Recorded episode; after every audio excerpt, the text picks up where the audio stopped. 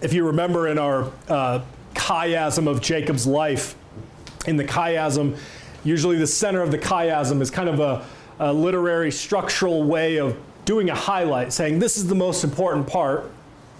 And the birth of the, chi- of the children of Jacob is at that part in Jacob's life, and also uh, this uh, um, the birth of the flocks that Jacob has here is also part of this. So we're kind of at this really dark spot in Jacob's life.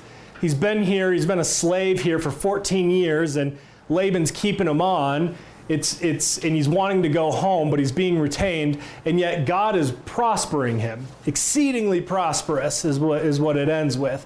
And so I think that that's kind of the, the big takeaway, because this is a, a difficult passage uh, to try to make sense out of, but I'll, I'll we'll, we'll do my best, but I just want to point that out. This is a dark spot, and yet God is prospering him in this, in this dark spot. Okay. In verse 25, we read, And it came to pass when Rachel had born Joseph, Jacob said to Laban, Laban Send me away, uh, let me go, that I may go to my own place and my country. Jacob is desiring his home, his home country, where he's where he was born, where he's a, a citizen of. And this isn't merely nostalgia that he's um, emoting here or articulating, but this is his home country by inheritance. This is his home country by the word of God promised to him. And he, he, his desire is to return to this home country.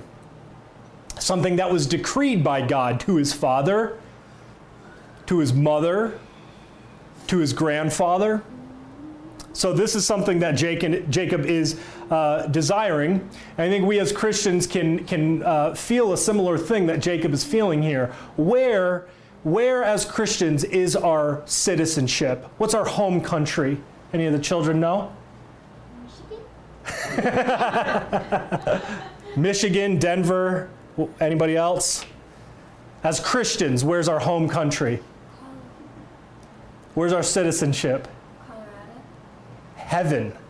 Heaven is our home country. That's that is where we desire. We we have a desire for for heaven. Um, uh, this is in the New Testament. We're told that our citizenship is in heaven. Uh, and so when we experience trials or tribulations or these hardships, kind of like, like Jacob, the sadness of life, we give thanks for them. God uses those to shape us, but they help us grow. And they also help to orient our desire to something greater, to something that pierces through this veil of tears. And that's heaven. We desire, we know something has gone awry. We know that something has been amiss ever since Adam and Eve sinned and thrust the world into this curse. And so um, we sometimes have these moments uh, on the opposite end where there's kind of uh, feelings of nostalgia, maybe thinking about Michigan, or uh, feelings of beauty when you see a mountain or something, and you're, there's kind of this inner kind of rapturous moment where you're like, wow, that is, that is beautiful, or oh, for those of us who are older, maybe a, a, a, song or a scent from when we were younger comes across us and we, and we think, oh man, those are the good old days. And we, and we have this feeling of nostalgia. It's kind of um, otherworldly. Uh, C.S. Lewis beautifully talks about this in The Weight of Glory. And he says if we were to go back to that moment, we would go back to that our, our childhood room or, or that moment we would realize it wasn't that's not what we were longing for it was the scent of something greater which was heaven and, and uh, i highly commend um, that um, essay to you but we ought to remember we ought to remember this too um, that god is in the business of bringing heaven to earth um, you probably tire of me saying this, but this is something that we, we miss. We miss in, in popular American uh, Christianity. To uh, uh, God's in the business of making um, our home country here on earth. You know, Jesus teaches us to pray, Your will be done on earth as it is in heaven. God has promised the earth to the meek. So, like Jacob being promised Canaan, we've been promised uh, the earth as well. It's our inheritance. Um, so uh, we can desire, it's kind of this strange thing. we can desire our home country here on earth, but minus the fall. In this transformational aspect, we desire something that's not our home to become our home. That's, that's, what, that's what the redemption of the world, um, that's what God is doing. We can desire that the earth be covered with the knowledge of God as, as the waters cover the sea. And in that, that kind of desire for heaven will be met um, incarnationally, we, we could say maybe. Um, there's an adage that says some people are so heavenly minded that they are no earthly good. But the task of the Christian is to be so heavenly minded that he is of ultimate earthly good. I think that these places are not at odds. Ultimately, they were made for each other.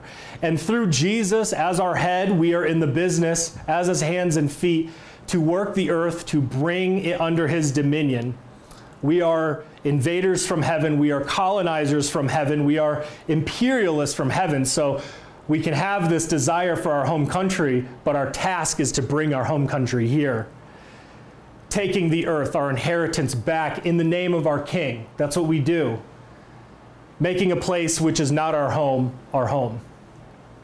Okay, so in verse 25 through 26, um, we see Laban comes to, uh, or, or, Jacob comes to Laban, and he, he says, Send me away, let me go. Um, and he, he says, let, let, Give me my wives and my children, give me my people, and let me go. What, is this, what does this sound like? Anybody know? It sound, yeah, it sounds like Moses. Very good, Zeke. Very good. This is kind of a proleptic, it's a preview it's a preview into what Jacob's children are going to experience. It's an Exodus story. We're not at the Exodus yet, but he's he's under a tyrant like the children of Israel were, a, a taskmaster. He's a slave, a servant. It's the same word in Hebrew, eved. Um, he's unjust. The, t- the tyrant is an unjust. He's an unjust man, and he wants to leave, and the tyrant is reluctant to let him leave. Right? uh, the, the, Pharaoh is always like, yeah, go. And then he changes his mind. Yeah, go. He changes his mind. Laban is like, no, you, we want you to stay. We saw this earlier with Rachel. They wanted him to stay. Um, so Laban's doing the same thing. This is a, uh, it's an Exodus story. Um, so we have stories of God's people enslaved under a tyrant, a tyrant reluctant uh, to release them. But in all of these things, God releases his people. God always brings them out. God's in the business of freeing his people from tyranny, from slavery, and bringing them out into something greater. That's a form of salvation we see in the, in the Old Testament. We see this in the slave laws of Moses. We see Laban not abiding by these. Deuteronomy 15. If your brother, a Hebrew man or a Hebrew woman, is sold to you and serves you six years, then in the seventh year you shall let them go free from you. And when you send him away uh, free from you, you shall not let him go away empty handed. You think if Laban even let even decided to let Jacob go, he wouldn't he would he would let him go away empty handed? Do you think he'd give him a lot? You think he would do this? You shall supply him liberally from your flock, from your threshing floor, and from your winepress. From what the Lord your God has blessed you with, you shall give to him. You shall remember that you were a slave in the land of Egypt, and the Lord your God redeemed you. Therefore, I command you this thing today. Laban is not a man who's interested in any of this. He's not a man who's interested in freeing him certainly not freeing him in the seventh year. He's had him for at least 14 years. Not interested in providing him liberally as he goes away with supplies and blessings. Laban's in the business of extracting and squeezing the life out of Jacob, getting everything that he can. And he, the one priority for Laban is Laban, right? And we can extrapolate this further to sin and the devil and all these things that they, that they represent uh, your, your sinful enticements. The devil does not have your best interest in mind at all, just like Laban. Okay. So we, we have, um, this is an Exodus story. We see a similar thing uh, also with Abraham. Abraham in Genesis 12, when he's in, um, when he's in Egypt, he prospers. Uh, we see in Genesis 20 when Abraham is in Gerar, uh, with Abimelech, he prospers. When Isaac is in uh, Gerar, he prospers. Um, and also, we see the Israelites, they prosper in, in Egypt, uh, the children of Jacob. So we have God's people in a foreign land, uh, and they always prosper. God always gives them wealth and increase. Um, Exodus 1 9. But the sons of Israel were fruitful and increased greatly and multiplied and became exceedingly mighty, so that the land was filled with them. And Jacob, we see this happening with him. He's having children. He's, uh, and then we see in our passage that he's having all the livestock is being providentially given to him. So we have these stories repeated. They're, they're, they're related to each other. They're not uh, always the same. Their general shape. Sometimes the, f- the figures dif- uh, differ. Uh, the Pharaohs and the Abimelechs earlier in Genesis um, don't seem to be as bad of guys as uh, later uh, Abimelechs and later Pharaohs. Um, so that's an interesting kind of uh, uh, something to meditate on as well. But every time God blesses his people, gives them wealth, gives them children, gives them dominion. This is the shape of all of history, okay? Uh, but even here in the patriarchs, we see that they're not perpetually impoverished, they're not perpetually enslaved, they're not perpetually sojourners. They become prosperous and free. These earthly blessings and freedoms, they signify ultimate salvation in Christ, uh, the salvation of our souls. Uh, but the earthly prosperity and freedom and dominion um, are no less real for us than they, they were for them. God still favors his people, he still prospers them, and he still gives them freedom. So if your, if your eschatology involves perpetual sojourning, perpetual poverty, perpetual enslavement, you might want to revisit the scriptures. This is, this is zooming in on one part of Scripture. We may be impoverished. We may be enslaved. Uh, we, we may have these things for a time, but that's not the way that God works. He doesn't throw it up and say, here's the ideal always enslaved, always wandering. Like, as if the ideal that God wants for you is to become a gypsy. That is not what we see in the scriptures. That's not the trajectory we've seen in history either.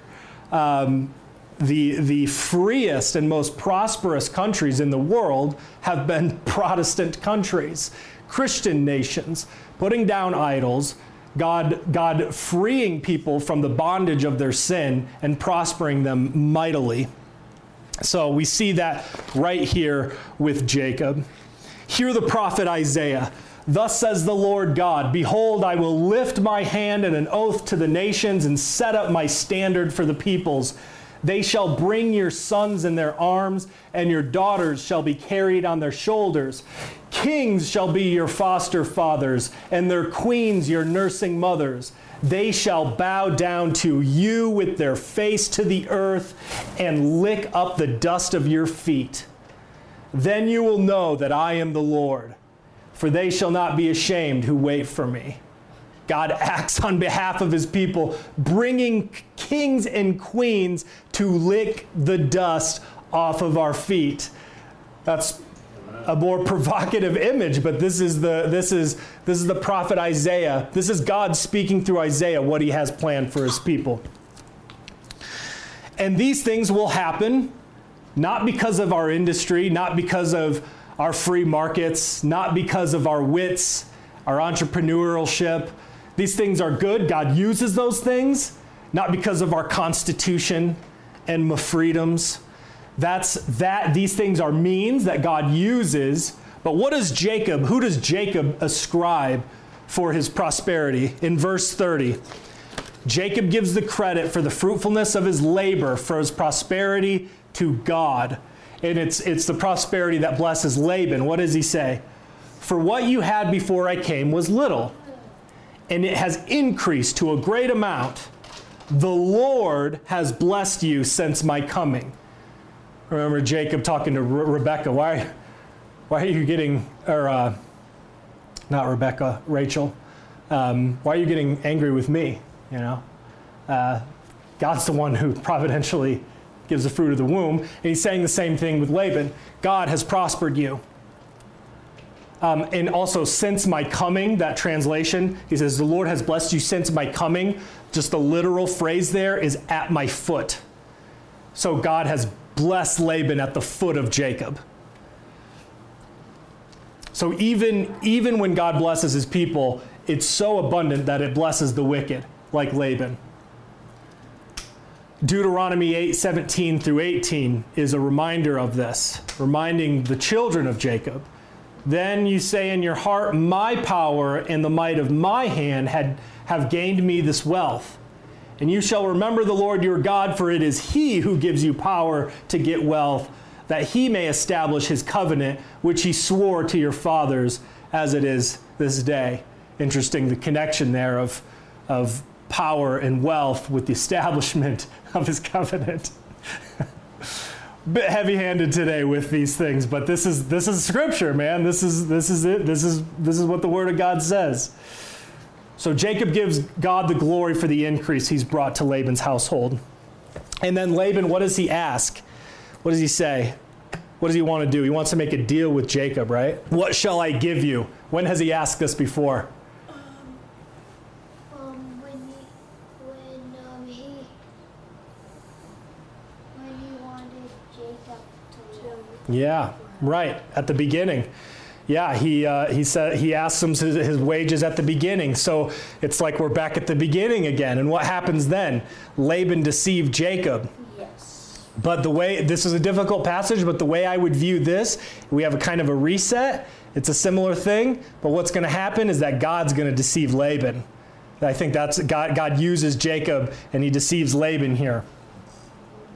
Because what Jacob does is he sets him up, he makes this agreement with him, which seems to be in favor of Laban. In, in, the, in the Middle East, the, the, the main kinds of sheep that you have are white. Uh, the goats are brown or black. They're not usually speckled or streaked. So he's saying, hey, I'll take, I'll take the minority livestock. I'll take the speckled and streaked ones. Uh, the, these words, speckled and streaked, are not used very much in scripture, so the commentaries are kind of all over the place with speculating. Maybe the goats had like white feet and they were black. We don't really know. Um, but the point is, it seems Jacob is putting himself at a disadvantage. And Laban is like, May it be according to your word. He thinks it's a great idea right? J- Laban's gonna just Laban is gonna you know go to the go to the bank with this deal, and so um, it's interesting how he frames it too. He says, "If the unblemished ones are with me." So the unblemished would be Laban's in this agreement. He says, if they're with me, they will be considered stolen. And so um, what happens is he doesn't get any stolen ones. God providentially intervenes. Even we're not real well. God providentially gives him all of the speckled sheep. So it's kind of a way of saying Jacob has n- not stolen anything. Nothing that is here is stolen.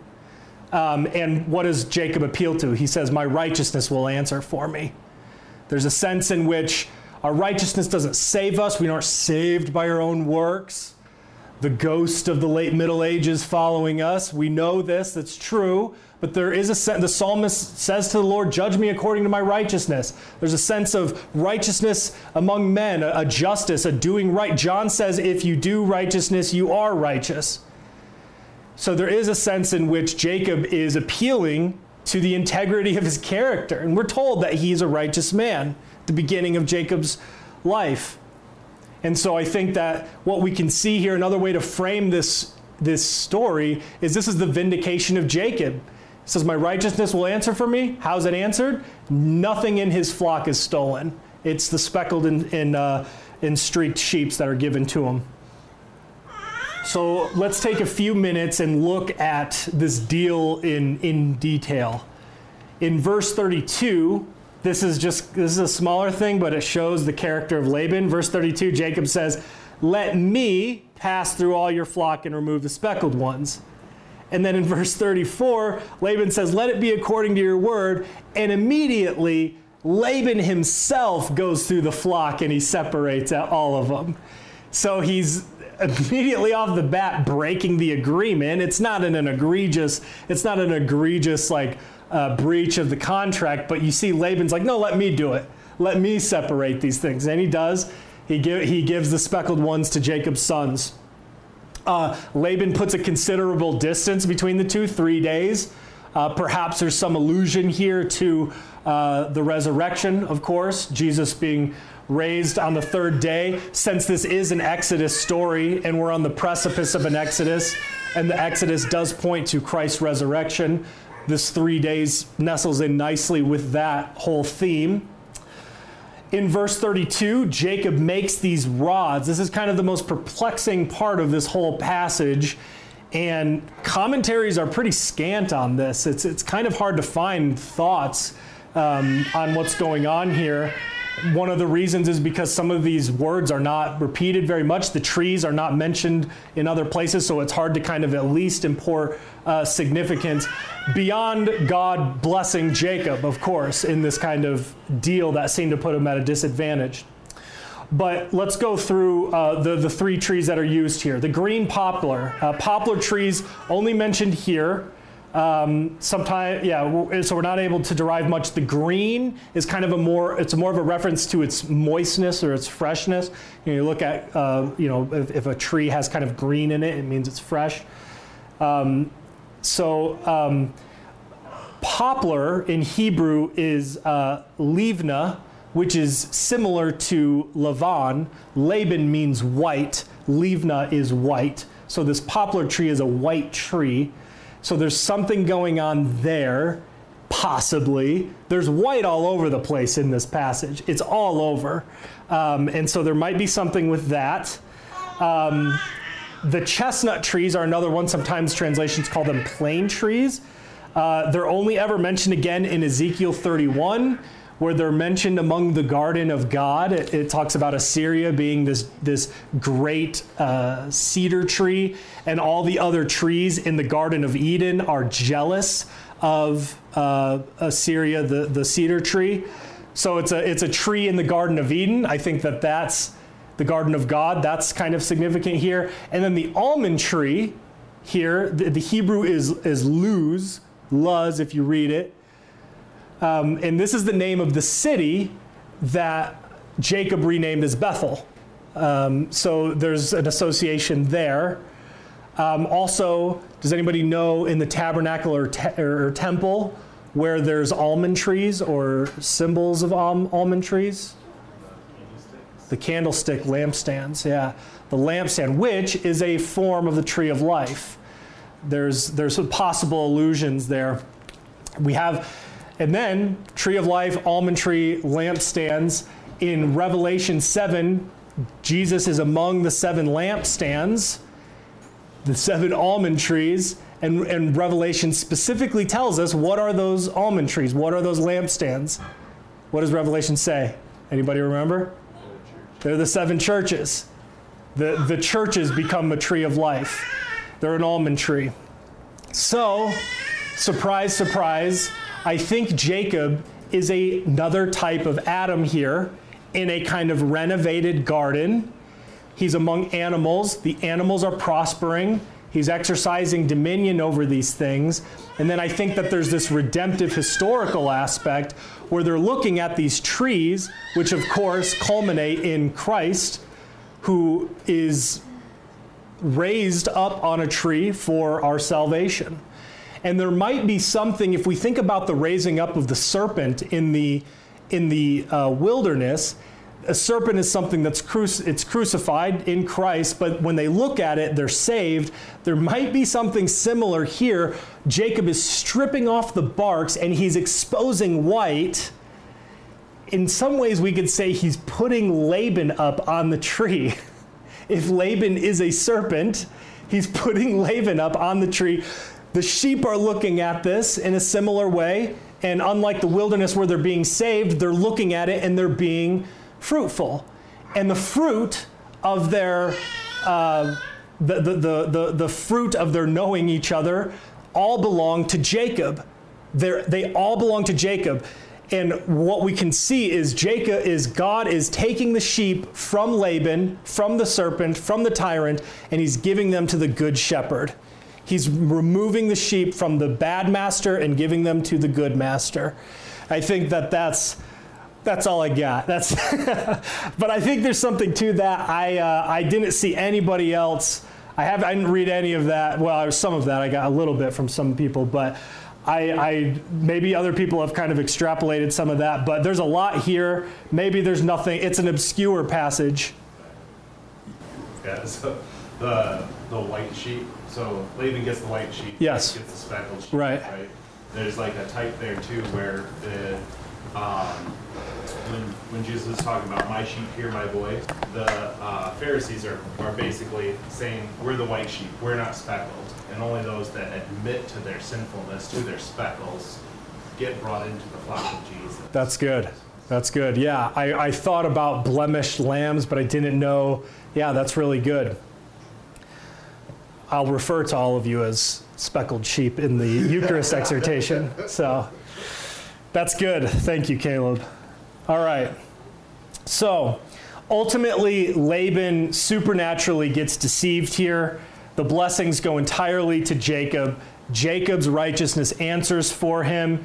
Jacob is vindicated. He's prosperous in a foreign land, and the stage is set for Jacob to exodus out of Padan Aram to the promised land. And we'll read that next time.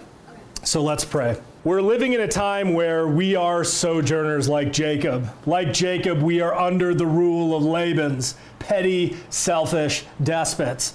But the Lord is in the business of prospering his oppressed people. He is in the business of freeing his mistreated people. He is the God who loves to vindicate and prosper his people. We are his sheep, and he is the good shepherd. So the charge is this trust the good shepherd. Know that he sees us, that he is for us, that he saves us because we belong to him. In the name of the Father, and the Son, and the Holy Spirit, the Lord bless you and keep you. The Lord make his face shine upon you and be gracious to you. The Lord lift up his countenance upon you and give you peace.